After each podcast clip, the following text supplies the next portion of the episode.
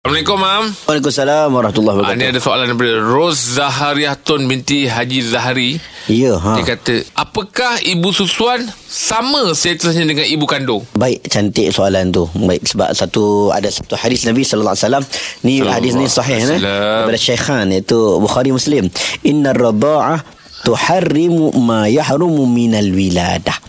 Sesungguhnya dengan sebab penyusuan itu anak susuan itu haram dikahwini sebagaimana anak yang dilahirkan. Oh. Maksudnya hukum dalam bab perkahwinan mm-hmm. dah jadi sama macam Adik mak beradik betul. Macam mak kandung tu lah Ha-ha. ada hukum kandungan dia. Dalam bab pergaulan, dalam bab aurat sama hukumnya. Ha? Oh. Dia faham dalam bab aurat maksudnya dia boleh uh, buka aurat depan adik-beradik susuan dia. Uh, uh, uh. Ha walaupun bukan walaupun lelaki dan perempuan beza jantina, hmm. boleh. Cuma beza satu sahaja. Dia tidak mewarisi harta. Oh. Ha, yang tu sahaja.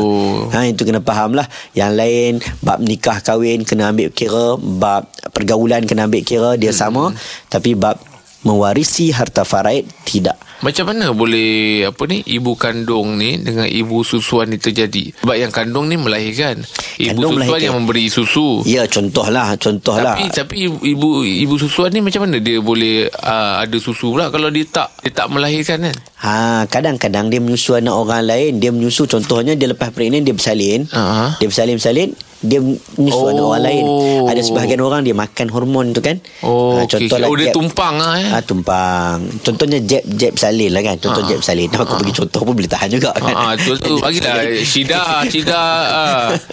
Lepas tu ada anak. Hmm. Kemudian waktu tu ada orang hantar anak anak orang kat kita juga. ah, ah, ah. Jadi kita boleh menyusu. Oh faham faham Ha, faham. Boleh eh? Faham ah. ha, Zaman Nabi dulu Nabi rajin orang Arab selalulah Bagi anak kepada ibu susuan Tambah-tambah ibu susuan yang duduk kat kampung Oh. Sebab dia lagi udara lagi fresh Yelah, yelah, Lagi yelah. segar ha. Okey faham.